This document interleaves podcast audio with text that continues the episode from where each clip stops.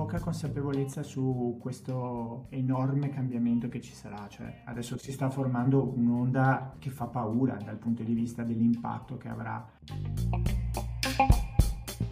Benvenuti a un nuovo episodio di Come ho iniziato. Oggi ho il piacere di ospitare Riccardo Donadon. Benvenuto Riccardo. Ciao. Ciao.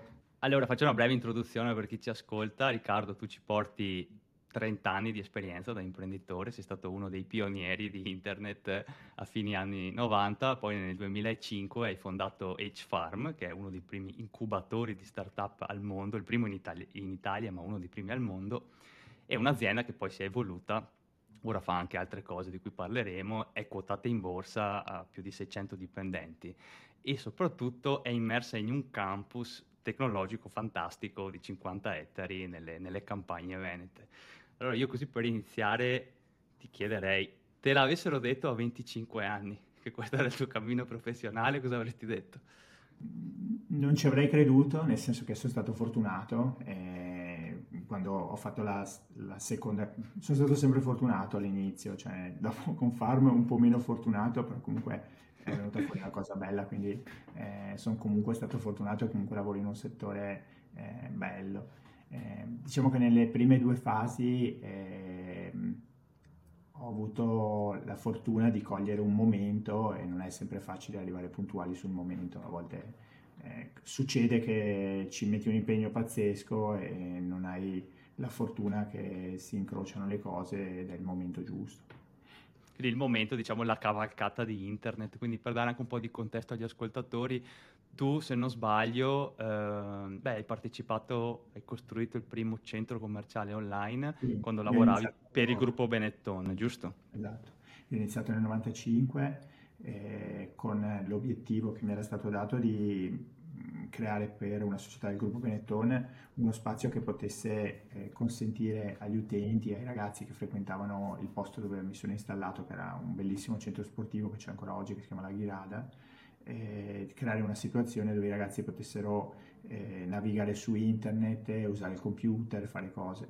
E io avevo fatto subito questa cosa qui, avevo chiesto al tempo all'amministratore delegato, che era una persona con visione fortissima, gli avevo detto guarda, io vengo volentieri, però se mi lasciate fare in parallelo questo centro commerciale virtuale che vorrei fare io online, eh, vengo ancora più volentieri perché penso che sia una cosa bella. E lui mi ha detto, guarda, fai quello che vuoi, l'importante è che a me mi fai questa cosa qui. Poi aveva capito che nell'ambito di quella cosa che volevo fare lui poteva comunque portare a casa dei, dei risultati, poteva portare a casa della pubblicità, delle cose che vendavamo negli spazi virtuali, quindi gli andava bene che io andassi avanti. E quel progetto lì era diventato il primo in Italia a fare vetrina commerciale dei prodotti, abbiamo fatto i siti di tantissime aziende molto grandi dalla, principalmente quelle del gruppo Benetton all'inizio, ma poi uh-huh. generali, Algida, aziende comunque importanti e siamo stati i primi a vendere online nel 97 facendo le prime transazioni in Italia con una tecnologia che si chiamava al tempo Telepay che garantiva una transazione sicura. Poi io l'ho venduta a Infostrada nel 98 che l'ha integrata all'interno di Italia Online che aveva la sua area commerciale e sono uscito e ho fatto nascere la mia società che si chiamava E3 che è stata la prima web agency ed è andata via velocissima. Infatti eh, adesso vorrei parlare di, di, di E3 perché anche questa è una storia pazzesca. Solo una domanda sull'esperienza Benetton perché cioè, vorrei sottolineare il fatto di un, un centro commerciale online nel 90, cosa hai detto, nel 98, 95? Nel 97 ha venduto online, è nato, cioè è stato fatto eh, nel 96 abbiamo aperto il centro commerciale perché io quando l'ho letto ci ho, riflettuto, perché ho pensato all'e-commerce, quanto è cambiato negli ultimi anni. Cioè, addirittura la pandemia ha dato uh, un grosso impulso, ovviamente, già prima Amazon, insomma, e altri siti è da tanti anni che ci abitano all'idea di poter comprare online, però è comunque un'idea, soprattutto in Italia, secondo me diffusa forse degli ultimi 10-15 anni. Allora volevo chiederti nel, eh, a fine degli anni 90, cioè come ti è venuta? L'avevi visto in, in America, l'avevi visto in altri paesi e, e, eh, anche l'ambizione di pensare che un progetto così possa funzionare, da dove viene? Ma è per quello che ti dico, sono stato fortunato perché eh, allora io ho visto sicuramente eh, un po' prima queste cose, io ero super nerd, appassionato di computer, mi collegavo in rete già nel 92-93 tramite dei numeri improponibili su, recuperati su riviste dell'epoca, eh, collegandomi in Texas da casa, cioè cose folli a livello anche di costo di bolletta del telefono. Io ho una passione proprio per l'accoppiatore, quella cosa che su War Games, che è il film culto della nostra epoca, tu prendevi il telefono, lo accoppiavi sopra e, e lui cominciava a, fare tutti i rumori della rete e tu entravi in rete. E ero stato già due volte negli Stati Uniti, avevo visto che comunque lì si parlava molto già di questa cosa qui, a livello universitario si collegavano, utilizzavano la rete, eh, c'erano i vari operatori, per cui Italia, America Online aveva già fatto delle vendite online dentro quella che era una BBS che si era aperta alla rete internet e quindi per me era abbastanza normale che anche da noi sarebbe arrivato quel momento lì. Mm-hmm. Quindi ero partito con l'intento di dire costruisco una piattaforma che fa e-commerce e che sviluppa questa cosa qua. E era tanto avanti, nel senso che anche a me ogni tanto fa impressione quando ci penso perché eh, io avevo scelto una, una, piattaforma hardware che era quella della Silicon Graphics, che era stata fondata da questo Gene Clark che poi che prima aveva fatto Netscape. Mm-hmm, okay. e, e, fondamentalmente eh, Silicon Graphics io la conoscevo perché ero appassionato di cinema, era quella che faceva eh, fondamentalmente gli effetti speciali dei film, quindi in, in, quegli anni lì non parlava di HTML, parlava di VML, che era un linguaggio di programmazione che si appoggiava alle loro macchine e che rendeva le interfacce web eh, tridimensionali. Per cui il nostro centro commerciale, il Mall Italy Lab, era stato disegnato eh, con gli ambienti in 3D. Quindi era realmente un centro commerciale dove tu prendevi l'ascensore, salivi da un piano all'altro. Io eh, avevo identificato il nome in Mall Italy Lab perché negli Stati Uniti erano le mall, i, i mall, i luoghi del commercio. Cioè era un centro commerciale 3D in cui tu entravi? Cioè... Sì, sì. Era quel tipo di esperienza, una specie di Second Life dentro un centro commerciale? Esatto. Era una sorta di Second ah, Life wow. dove c'erano proprio gli shop delle aziende e tu ti muovevi all'interno. Ed era oggettivamente tanto avanti perché noi avevamo 2 megabit di connessione dentro il nostro centro che per l'epoca era tantissimo ma la gente viaggiava e si collegava al nostro POP con dei modem a 56k quindi non avrebbero mai potuto scaricare con quella velocità con cui vedevamo noi quel centro commerciale. Però dopo ovviamente c'era una versione normale in HTML e comunque c'erano i prodotti in vendita io facevo il sito, l'ho fatto il primo sito eh, al mondo della rollerblade, eh, della, di, le, di, tutti i brand fantastici che aveva Benetton all'interno di Benetton Sport System. Veramente interessante, beh complimenti anche a te per la visione eh, e anche a, a chi ti ha ascoltato, insomma, sì, perché no, non è neanche facile spesso trovare in, in, aziende così, comunque Benetton è un gruppo, sì. gruppo grosso e al tempo era ancora più grosso probabilmente, e, e beh, una bella storia insomma di, di innovazione. E da lì con quel successo hai capito che avevi le potenzialità di fare l'imprenditore o già tutto sommato lo sapevi da prima e volevi solo un po' di esperienza? Sì, io avevo proprio il sogno di fare qualcosa di mio perché leggevo tantissime storie di coloro che facevano impresa, quindi per me ehm, quella lì era stata una parentesi super interessante per riuscire a dimostrare che potevo farlo. Eh, quindi quando si è creata l'opportunità che eh, questo progetto andava in dote a un operatore importante come Infostrada e quindi io ero più votato a un tema di management di questa cosa qui, ma non c'era più necessità di portare avanti quello che potevo sì. fare all'interno, ho chiesto di uscire, sono uscito, ho messo in piedi questa società che si chiamava E3 siamo partiti a settembre del 98, io ho portato con me un gruppo di ragazzi, erano otto ragazzi, e abbiamo creato i primi siti web per le aziende che erano interessate a fare queste cose. Poi abbiamo cominciato a implementare tecnologie più importanti, eravamo i distributori di ATG Dynamo, che era una piattaforma di application server molto bella, e siamo cresciuti a ritmo spaventoso, siamo passati da 300 milioni di lire con 50 milioni di utile netto nel 98 a 3 miliardi con un miliardo di utile netto nel 99 e poi 20 miliardi di fatturato con 5 miliardi di utile netto nel 2000. e il 2000 è stato l'anno più importante per la rete a livello internazionale perché eh, c'è stata la massima attenzione su questa generazione di nuove aziende che stavano nascendo, quindi le valutazioni erano molto importanti. E lì ho avuto la possibilità di... Ho, mi sono trovato nella situazione in cui c'era più di qualcuno che ci chiedeva di comprare questa società.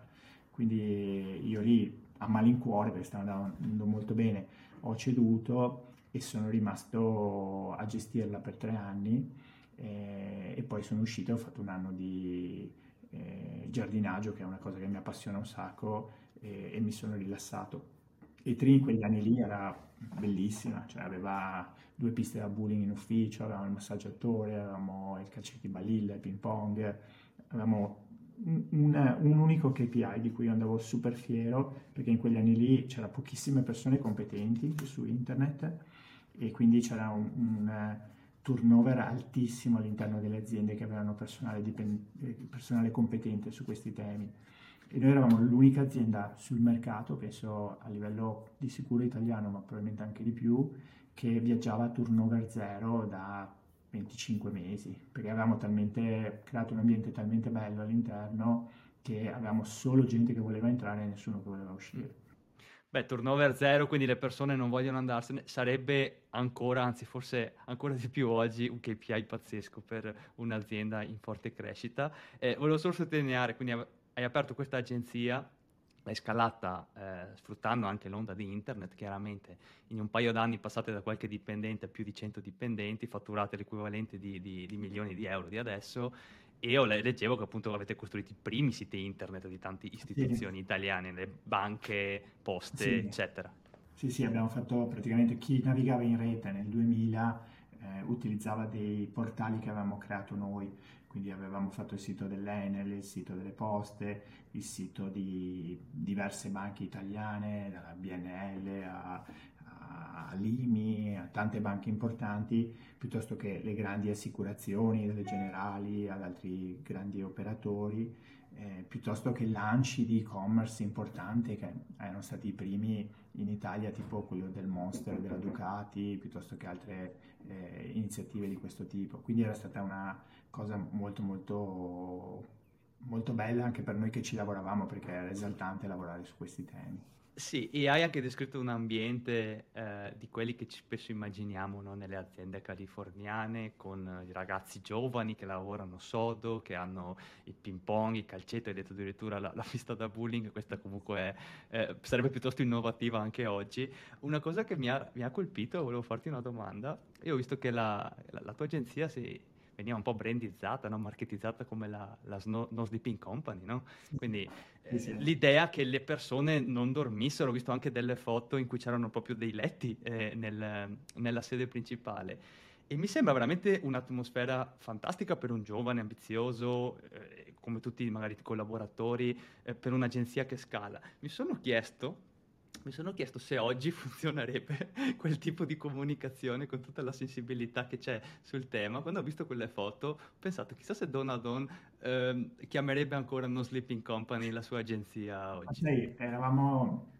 Allora, erano tempi diversi, eh, non eravamo noi eh, che avevamo affibbiato il nome della No Sleeping Company, erano stati giornalisti perché eh, noi letteralmente non andavamo a letto, cioè io abitavo sopra, eh, erano, era una vecchia fonderia, c'erano a fianco una struttura con degli appartamenti, io praticamente uscivo da una porta, entravo su un'altra porta e prendevo l'ascensore.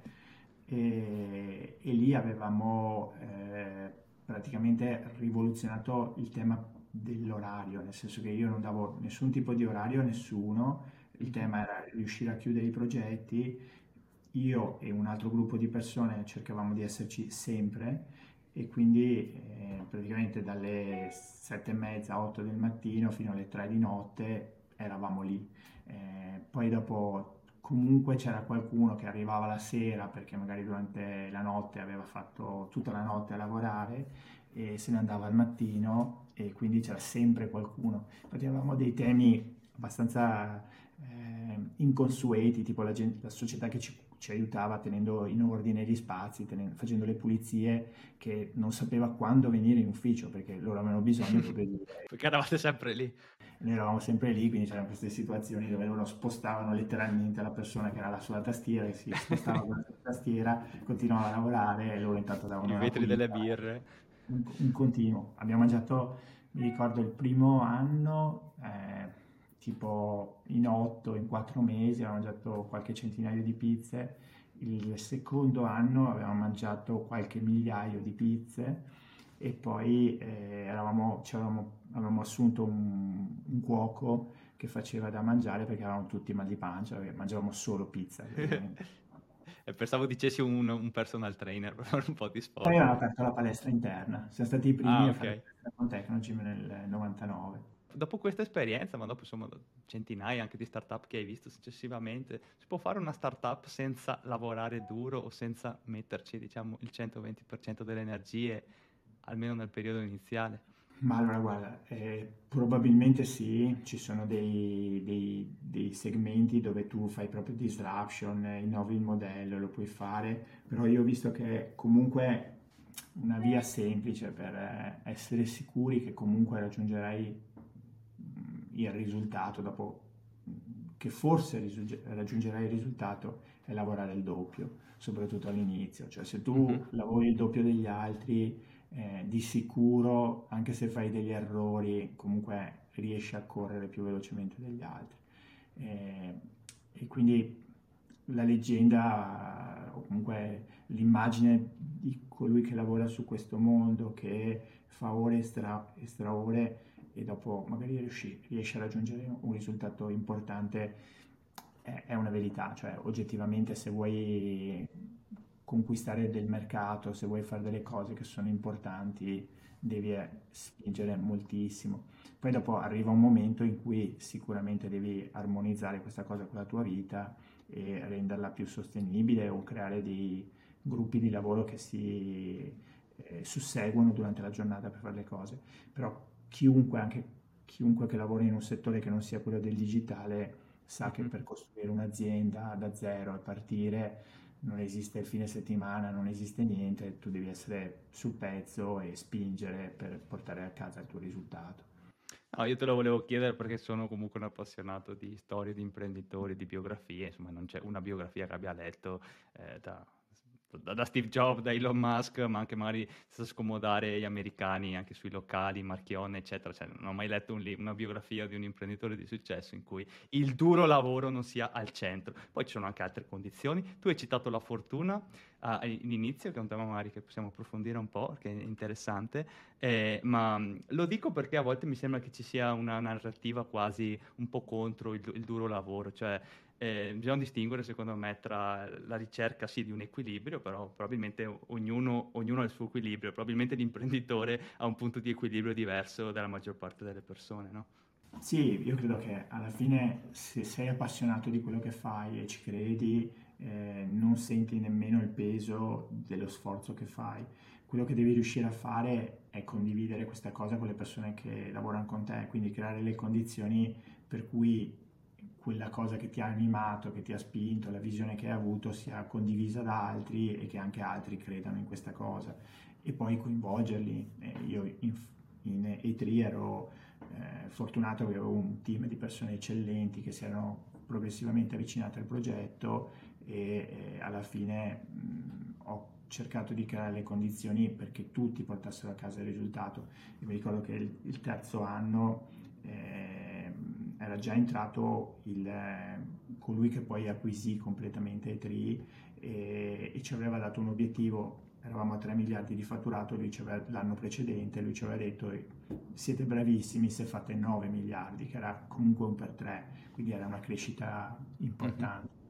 E io avevo usciti loro dalla stanza, avevo detto a tutto il team, gli avevo detto guardate ragazzi, eh, secondo me noi siamo molto più bravi di, di quello che pensano loro e io credo che noi possiamo fare eh, per 6 o per 7 eh, quello che ci stanno chiedendo. Cioè 20? Sì, quindi 20. E ho detto se superiamo 20 eh, facciamo che ci prendiamo due annualità, quindi ci prendiamo un altro stipendio tutti quanti come se avessimo lavorato due anni di seguito. e, e lì abbiamo fatto 20, cioè abbiamo corso tutti quanti e, perché era quasi, al di là dei soldi, era la sfida, cioè di dire siamo più bravi, possiamo farlo. Un, uno sviluppo, una scalata incredibile, quindi anche perché è durata qualche anno, no? Stiamo parlando di 3-4 anni. Sì, sì, eh, sì, noi siamo cresciuti in modo importante per 4 anni di seguito, okay. poi dopo loro, coloro che sono entrati hanno cominciato a inserire delle figure all'interno della struttura, io sono entrato in una fase di phase out dove fondamentalmente non ero più così committed a spingere a quel livello mm-hmm. lì perché ci stavamo integrando all'interno del loro gruppo. E... Non era più la tua creatura, no? Penso sia cioè, abbastanza normale. Giustamente ha messo una persona loro che gestiva. E3 esiste ancora oggi, si è integrata a un sacco di cose, sì. è, è, dentro il gruppo NTT, credo, eh, però sì, è cambiata molto rispetto a quella volta. E quindi eh, un, un'esperienza imprenditoriale di super successo, anche finanziario, vendete, fai decine di milioni di euro, hai detto prima um, che hai preso un anno per fare giardinaggio, immagino che perché eri poco più che trentenne, quindi ancora molto giovane, cosa hai fatto in quell'anno di giardinaggio? Avevi all'inizio un'idea, avevi già un sacco di idee imprenditoriali o eri talmente stato assorbito dai tri che non sapevi neanche cosa fare, diciamo, allora, io gli ultimi mesi di E3 mh, avevo cominciato a disegnare su un blocco, mi ricordo di E3 proprio, il logo di H-Farm o comunque il simbolo di H-Farm, perché eh, avevo immaginato, abbiamo fatto un albero elettronico, ci abbiamo messo la E di business davanti, però alla fine eh, l'e-business non, è, non sarà più centrale, sarà centrale l'uomo, per cui dobbiamo togliere la E e mettere una H e poi era venuto di conseguenza di dire eh, ok, se voglio fare una cosa più grande, più sfidante, devo costruire un luogo che possa ospitare tanti alberi e quindi la fattoria era il luogo giusto, quindi la Human Farm. Poi non avevo l'idea del trattore come simbolo, eh, però stavamo ragionando su, cioè ragionavo su cos'era la tecnologia che abilitava, che aveva cambiato la vita all'interno di un ambito agricolo e il trattore era il simbolo per definizione di un mezzo che aveva fatto disruption tecnologica all'interno di un settore. E, e poi il più era trovare il luogo, per cui io sono stato fondamentalmente un anno che mi sono divertito a tagliare l'erba, fare, stravolgere il giardino di casa mia, cioè fare tantissime cose. Chiaramente ho fatto anche tanti viaggi, sono andato in giro, ho visto tante cose e poi eh, mi sono dedicato a cercare il luogo dove avrei potuto fare questa cosa qui che eh, avevo in mente, quindi creare un luogo che potesse ospitare persone che avevano una proiezione verso il creare altri alberi, altre cose, creare tanti business nell'ambito del digitale. E quando l'hai creata, io quando ho fatto l'introduzione ho detto appunto che è nata come incubatore di, di piccole aziende tecnologiche, cosa vuol dire aiutare i giovani da un'idea a realizzare un'impresa, adesso è una realtà eh, che invece ha anche consulenza digitale ad azienda, educazione dalle, dalle elementari fino all'università, Avevi già in mente tutto questo ecosistema? Eh, sì, no? Perché sei partito con le startup? Ma allora, guarda, ti do una lettura che è in parte una lettura che fai 18 anni dopo, perché sono passati 18 anni da quando è partita Farm, in parte era nella visione iniziale, nel senso che comunque una visione, una visione di partenza evolve, si rafforza, si riposiziona a seconda di quelle che sono eh, le cose che incontri. Cioè io ero partito con l'idea di creare un luogo che aiutasse i giovani, desse l'opportunità ai giovani, a tanti giovani come ero io in quel momento, di cogliere le opp- e più giovani, di cogliere le opportunità del digitale, perché vedevo un'enorme eh, possibilità di fare cose. E, e quindi ci siamo mossi a creare quello che io oggi chiamo il primo cerchio eh, su quel segmento parlando a quelle persone che avrebbero capito. Quindi abbiamo detto facciamo nascere le startup e investiamo i soldi mm. eh, per far nascere le startup. Quindi abbiamo messo giù 28 milioni di euro, 29 alla fine 29,3 mi sembra che sia il numero, anche se dico sempre 28, su eh, nuove iniziative. Ne abbiamo finanziate tante, sono state 126, 128, poi dopo abbiamo continuato a investire anche negli ultimi anni. Quindi in dieci anni, diciamo i primi dieci anni avete investito circa quasi 30 milioni di euro in, in startup. Sì, e, e lì eh, abbiamo creato l'humus di base eh, di persone che pensavano digitale, avevano idee sul digitale, abbiamo creato anche le prime storie all'interno di queste infrastrutture votate al digitale.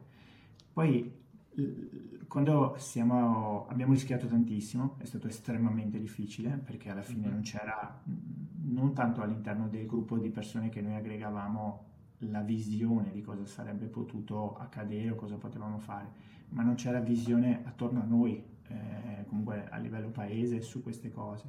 Per cui eri da un lato operativo sul fare delle, co- delle cose, dall'altro lato eri anche un po' un pioniere, un evangelista di un nuovo modo di vedere le cose. E se io non avessi avuto la credibilità di aver fatto qualcosa come quello che avevo fatto prima, sarebbe stato impossibile, nel senso che alla fine me la sono giocata tutta la mia credibilità sul fatto di imbarcarmi in una cosa del genere.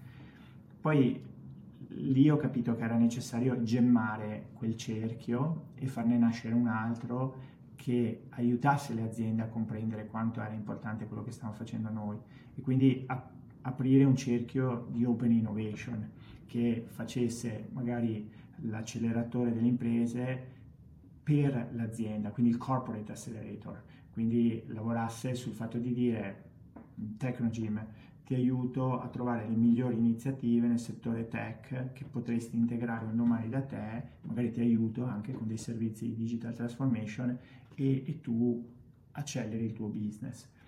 E quindi abbiamo fatto partire un cerchio dedicato a queste cose qua. Poi qualche anno dopo ci siamo resi conto di quanto fosse... Eh, deficitario il sistema di competenze, di quanta poca consapevolezza c'era attorno a noi anche a livello di professionisti che facevano questo tipo di cose e abbiamo detto ok, però qui adesso dobbiamo gemmare un altro cerchio e fare la formazione, perché se non formiamo tante persone competenti su questo ambito e non creiamo una generazione che è competente e consapevole sulle opportunità che si stanno generando, non eh, ci sarà mai la possibilità di far decollare nei territori, in questo territorio specifico, eh, un, sec- un, cluster di persone che pensano così. E lì è nata anche la formazione. Oggi stiamo pensando, stiamo aggregando un altro cerchio eh, di persone che si affiancano a noi. Oggi ci sono circa 3.000 persone dentro il campus eh, si avvicineranno tante altre persone su un altro segmento specifico e stiamo già ragionando di costruire un altro cerchio ancora eh, che possa portare altre persone. E l'obiettivo fondamentalmente è di creare un polo progressivamente che sia di 5.000 persone nel giro di qualche anno che pensano digitale, pensano moderno. Sì, quindi tu diciamo parti come entusiasta della tecnologia del digitale di internet, l'hai visto per esperienza che funziona, hai scalato alcune aziende, cominci a capire che ci saranno altri giovani magari attorno a te che hanno la voglia ma non hanno magari le, le competenze o i soldi, quindi la prima cosa ti sei dedicato alle start-up. Probabilmente ti saresti aspettato un'evoluzione del contesto eh, del paese, intendo eh, maggiore, cioè io immagino uno che nel 95 fa il primo centro commerciale online e nel 2000 fa i primi portali internet, quando sei partito nel 2005 immaginavi probabilmente un 2020, un 2023 molto più digitalizzato e molto più tecnologico, quindi in questo senso è stata una delusione il paese, no?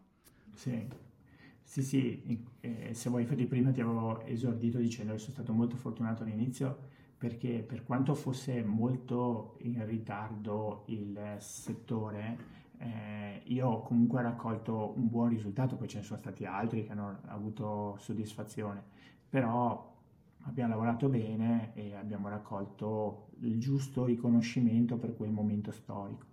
Poi non è che noi non abbiamo lavorato più bene, abbiamo lavorato anche meglio perché comunque con gli anni impari diventi sempre più bravo a fare queste cose però abbiamo allargato lo scope e, cercando di aiutare tanti altri ragazzi ci siamo resi conto che c'è ancora tanto da fare per far crescere consapevolezza, per cui è andata molto bene perché alla fine di quei 28-29 che abbiamo investiti, oggi più di 40 sono tornati a casa, ne abbiamo portati a casa 45 su 11-15 investiti sulla parte di digital transformation, quindi è andata benissimo anche lì e probabilmente avremo soddisfazione anche sui prossimi traguardi. Però non avrei mai pensato così difficile, cioè, perché stimavo che comunque le persone fossero più consapevoli eh, di quanta necessità c'è oggi di abbracciare queste cose con entusiasmo, sia perché creano opportunità, sia perché sono necessarie, perché il mondo inevitabilmente nei prossimi anni eh, userà solo ed esclusivamente queste cose qua. Mm-hmm. Sì, sì, beh, io diciamo, nel, mio, nel, mio, piccolo posso capirti, da, da, sei anni che vivo all'estero, che lavoro per multinazionali americane, Tesla e Amazon, quindi sono sicuramente un amante della tecnologia e, e quando torno a casa mi scontro sempre con questo gap anche tecnologico che abbiamo, quindi nel 2017 quando parlavo magari di, di, di auto elettrica no? sembrava, sembrava un alieno, eh, se parli adesso magari di robot automatizzati che fanno le consegne, uguale. E quindi quando, soprattutto quando lavori con gli americani o se segui quel mercato, perché sono sempre più avanti, vedi delle cose, vedi che funzionano, dici, beh, ma allora le facciamo anche qua. Invece no, bisogna aspettare 15-20 anni. Ah, sì. per, perché? Eh, cioè, abbiamo del DNA, voglio dire, l'Italia è piena di storie, di, di imprese anche di innovazioni eccellenti. E perché è successo questo negli ultimi vent'anni? Un problema puramente politico, un problema sociale?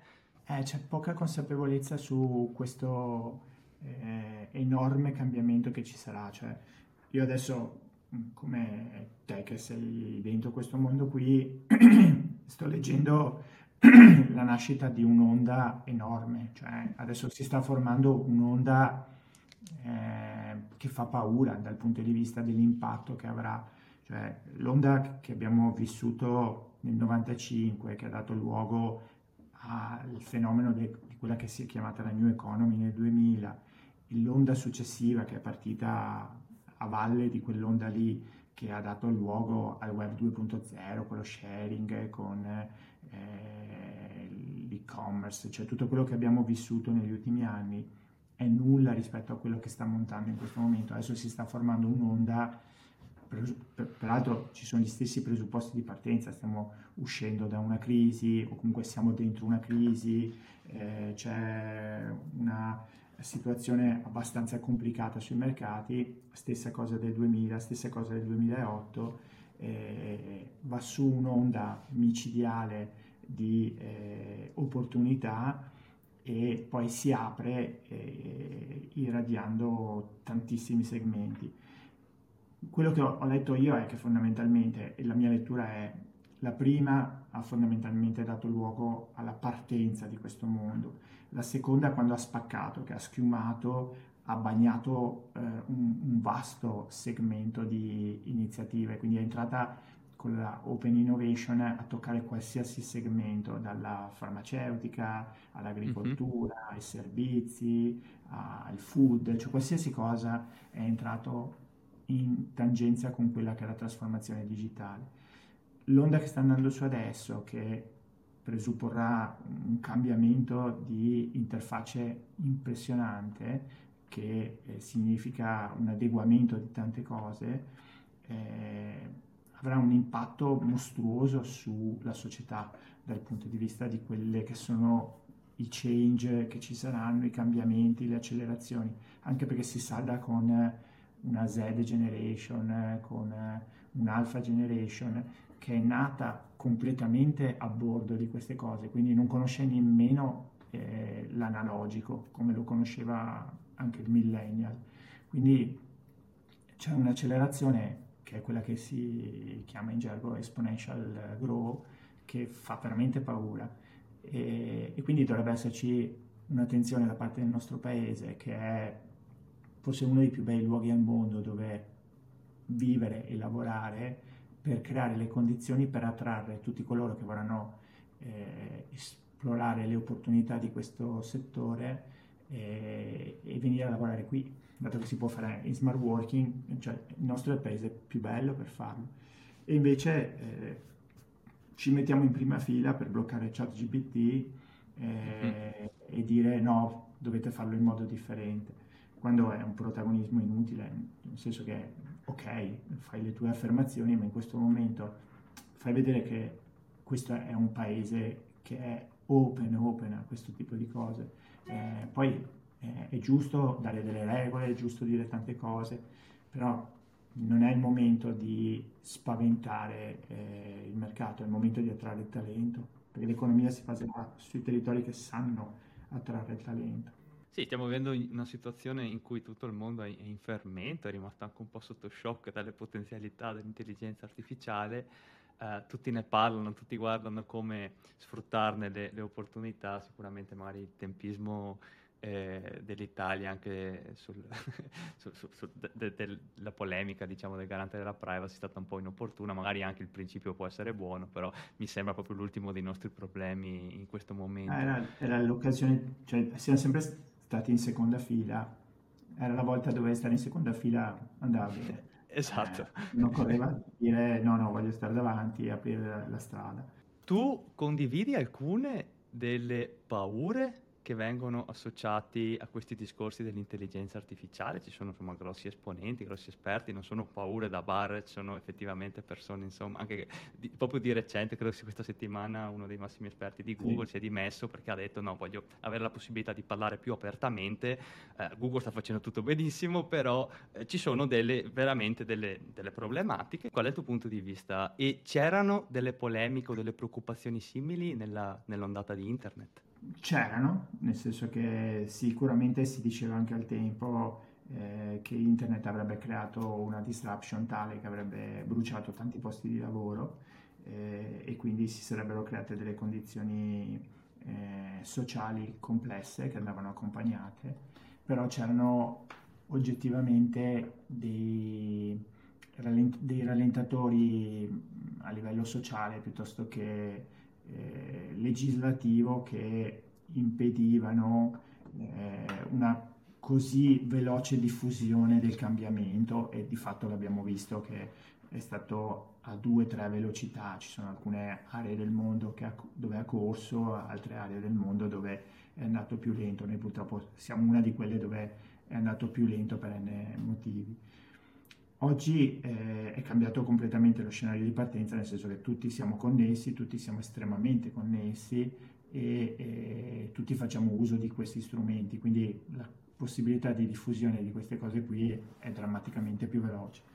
Eh, sicuramente eh, avrà un impatto a livello sociale enorme, non ci sono non c'è nessuno che è preparato, anche gli Stati Uniti non sono preparati all'impatto di questa cosa qui, le potenzialità dell'intelligenza artificiale sono mostruose, eh, può veramente traguardare rapidissimamente dei cambiamenti che non erano, che erano da fantascienza, eh, quindi vanno sicuramente eh, fatte delle azioni per gestire questa cosa, però io non credo nelle azioni che ne limitano eh, la possibilità, anche perché ormai è, è, partito, quindi ci sarà sempre qualcuno mm-hmm. che mhm. correrà e che andrà avanti. Quindi in questo momento c'è un'unica eh, azione che deve essere fatta su cui nessuno penso possa essere in disaccordo, che è formare le persone al fine di capitalizzare le opportunità che possono nascere con questa cosa e non creare più posizioni. Eh, lavorative o comunque professionali che siano in tangenza con questo tipo di eh, tecnologie, nel senso che è come se io oggi andassi a formare sul mercato delle figure che fanno eh, i, i, cocchieri delle carrozze o coloro che vanno in giro per le strade a spegnere i lumini eh, dell'illuminazione pubblica. O, o dicessi eh, il futuro è il carbon fossile, quindi devo eh, investire in impianti, raffinerie o cose del genere. Cioè, sì, sicuramente c'è ancora un mercato per un po' di anni di alcuni tipi di eh, professionalità, però eh, le professionalità stanno cambiando in modo drastico, quindi anche l'education ha un sì. compito fondamentale, deve ridisegnare se stessa al fine di essere utile a queste cose.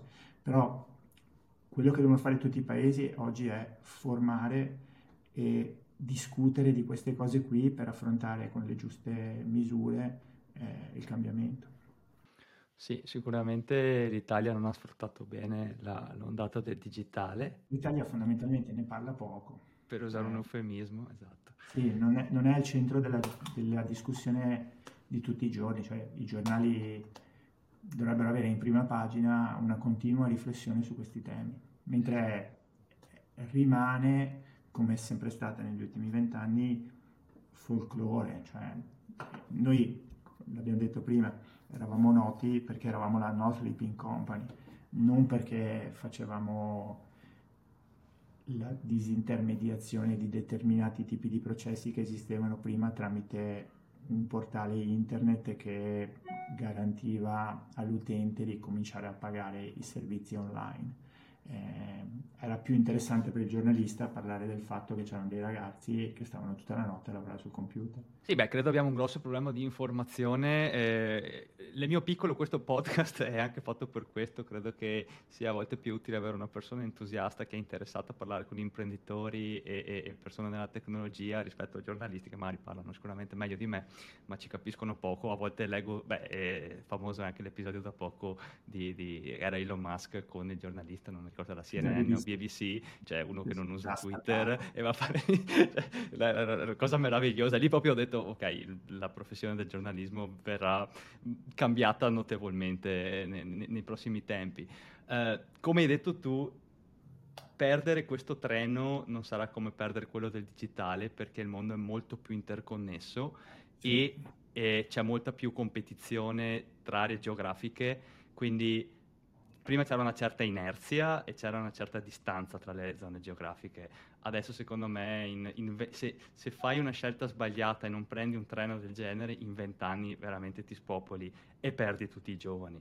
Che mi porta all'argomento della, della fuga dei giovani. Um, quanto preoccupante è la fuga dei cervelli, come viene chiamata no? Nel, nei, nei, media, anche se è un termine che poi no, non mi è mai piaciuto. Uh, quanto preoccupante è per te questo problema?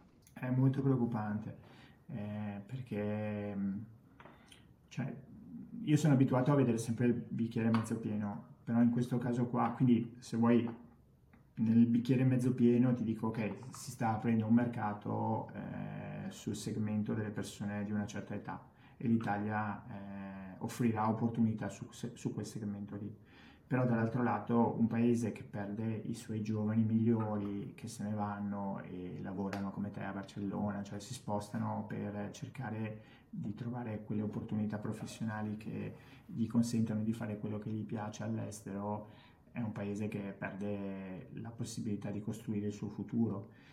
Poi dopo l'Italia sappiamo che è un paese ricchissimo, ci sono ricchissimo di competenze e abbiamo delle professionalità, delle capacità che sono straordinarie con tante eh, medie aziende, piccole e medie aziende che fanno cose uniche.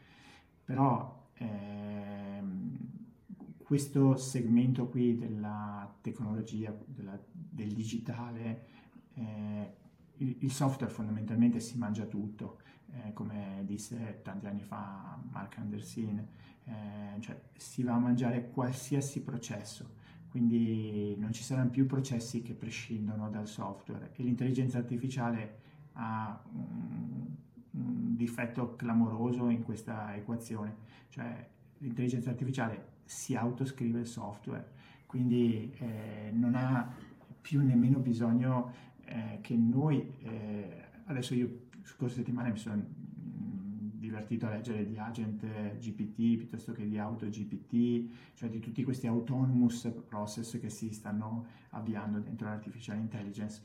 Cioè, da, non ce la faccio più, ma è da non dormire di notte, cioè si sì. stanno aprendo delle opportunità impressionanti eh, con la capacità di utilizzare questi strumenti. Quindi non essere dentro questa, questo dialogo, queste riflessioni è pericoloso perché eh, si ridisegna il mercato, ma si ridisegna su qualsiasi settore, cioè eh, la genomica, l'ingegneria eh, genetica, cioè il, l'agritech, cioè qualsiasi segmento avrà un impatto impressionante che è proprio l'effetto di questa schiumata che ha fatto con la seconda onda che ha portato l'open innovation ovunque. E questo steroide, questo acceleratore micidiale dell'artificial intelligence è quello che sarà sicuramente l'interfacciamento vocale ottico che arriverà adesso con l'augmented reality andrà ad accelerare la nostra interazione con il software, quindi con la macchina, a una dimensione che noi non abbiamo mai eh, visto e con una capacità di risposta e di esecuzione che non è mai stata messa in gioco. Tra l'altro, secondo me, la tecnologia nei decenni passati, forse anche nei secoli, aveva sempre rimpiazzato i lavori più manuali e i lavori in cui veniva richiesto meno educazione. Questa forse è la prima volta in cui vengono impattati in maniera così forte i colletti bianchi, le persone che hanno studiato, cioè l'intelligenza artificiale per certi versi, almeno a mio avviso, impatta di, molto di più un avvocato, un commercialista rispetto a un idraulico, un elettricista. Cioè, quindi probabilmente forse ci sarà anche un ritorno un po' a, ad alcune eh, eh, professioni manuali che invece in alcune società, soprattutto quelle super avanzate, stanno mancando.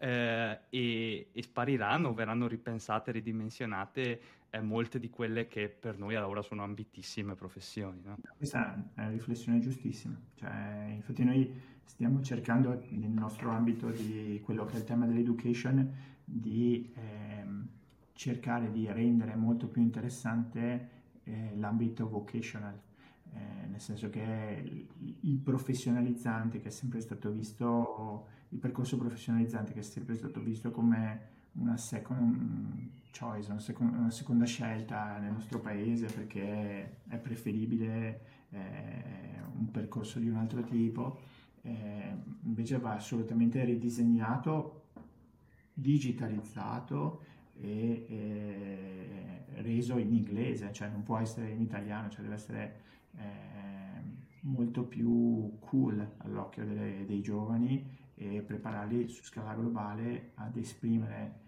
quelle competenze di manualità che ass- acquisiscono su una scala globale. Sì, cioè, in Veneto per esempio siamo molto coscienti con i problemi della mancanza di, di, idraulici, elettricisti, ma anche parlando con persone che hanno imprese, per esempio il saldatore, cioè il saldatore è una figura super ah, ambita e richiestissima se sei bravo, eh, detti praticamente la produzione di, di una fabbrica ed eh, operai specializzati per macchine a controllo numerico, cioè sono... Um, va ripensata sì, tutta quella parte dell'educazione. Una domanda, visto che l'H Farm si spende tanto nell'educazione dei giovani, mh, in cosa è che è completamente diversa dall'educazione tradizionale?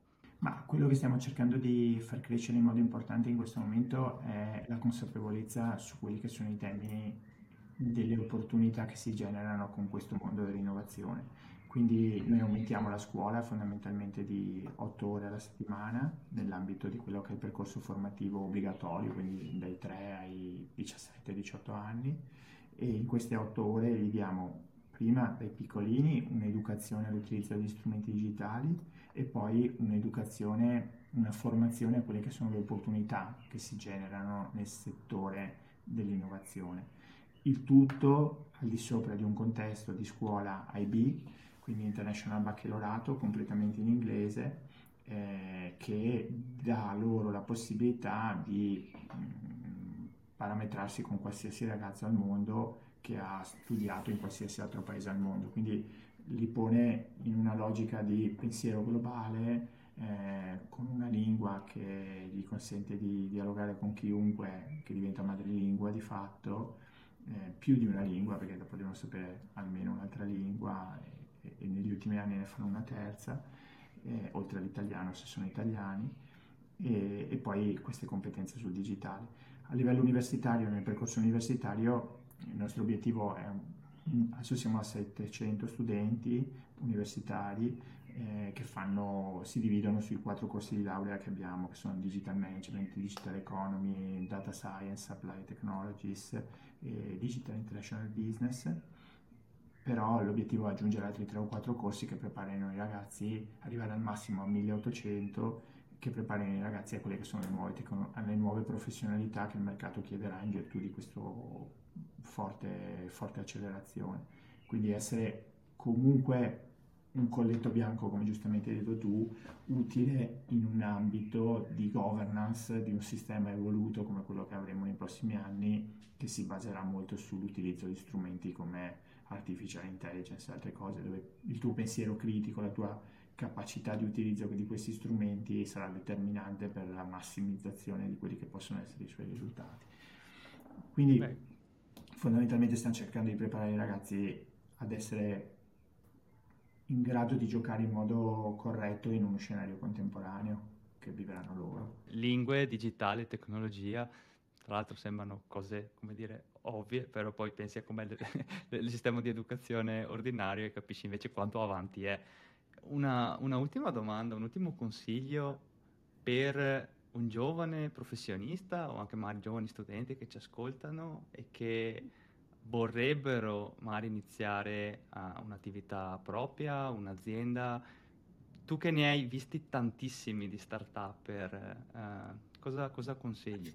Allora, eh, di buttarsi, eh, magari di fare qualche esperienza eh, all'interno delle aziende perché è molto importante capire come funziona il mercato. Quindi io ho, questa è una delle domande che mi vengono fatte una volta alla settimana dai ragazzi che studiano da noi, cioè c'è sempre qualcuno che mi domanda ma cosa devo fare dopo? Mi butto subito a fare una startup o vado a lavorare in un... colgo l'opportunità di una internship? Noi abbiamo il 92% di ragazzi che trovano lavoro immediatamente post diploma universitario e quelli, quegli 8, quell'8% che non lo trova è perché semplicemente decide di andare a fare un master o qualcosa di specifico su, su, subito. Per cui io dico a tutti quanti, noi abbiamo un programma di pre-acceleration e un acceleration lab all'interno dell'università e all'interno di Farm, perché adesso Farm sta ricominciando a investire pesantemente sulle start-up. Quindi sto, sto dicendo ai ragazzi, allora, se avete un'ottima idea, vi aiutiamo, proviamo, partiamo. Eh, e quindi ci interessa sicuramente chi vuole buttarsi. Però non è sbagliato andare sfruttare l'opportunità di entrare in un'azienda con uno stage eh, dopo l'università, con un project work, misurarsi dentro l'azienda, capire quelli che sono i temi di un'azienda tradizionale, eh, comprendere quelle che sono le dinamiche del lavoro eh, di un mercato eh, che non è quello del digitale, della disruption, di queste cose qui e poi eh, provare a interpretare questa cosa qui sulla base di quello che hanno imparato all'università, che gli ha insegnato come eh, ricreare un processo in termini digitali. Poi se uno si innamora e vuole fare un'esperienza all'interno dell'azienda per aiutarla nella sua trasformazione, è forse il top, nel senso che fa la sua entrepreneurship, la esprime all'interno di un'azienda e diventa un asset per l'azienda e, e, e può crescere in modo importante comportandosi da entrepreneur dentro l'azienda, quindi è win-win per l'azienda e per lui. Se proprio vede che può fare di più e vuole buttarsi, noi siamo iper contenti di aiutare qualcuno che ha anche maturato un'esperienza reale all'interno di un contesto dove ha visto cosa effettivamente si può fare. Dipende molto dalla indole della persona. Io, per esempio, quando sono uscito dall'università, mai, mai, mai avrei creato una startup, ma perché proprio non, non, avevo neanche le basi. Quindi, mm, secondo me, dipende. Eh, se uno proprio ha un'idea forte, una volontà forte, eh, lo consiglio di, di, provarci e buttarsi, però ci sono esperienze anche in multinazionali in qualche anno, soprattutto di quelle tecnologiche, può farsi un'esperienza pazzesca. Mi è piaciuto un sacco sentire che tornate a reinvestire in startup, quindi mi sembra una, una bellissima notizia per il territorio. Ci vorrebbero sicuramente più H-Farm eh, in Italia, eh, però quello che fate è fantastico e un orgoglio, insomma, veneto sicuramente. Grazie. Io ti ringrazio Riccardo, ringrazio anche tutti gli ascoltatori che sono rimasti qua eh, con noi fino adesso e in bocca al lupo per le prossime iniziative, per il nuovo anello che hai citato, sono veramente curioso di vedere cosa farete. Va bene. Grazie, super gentile. Grazie Buonasera. a te Riccardo. Ciao. Grazie.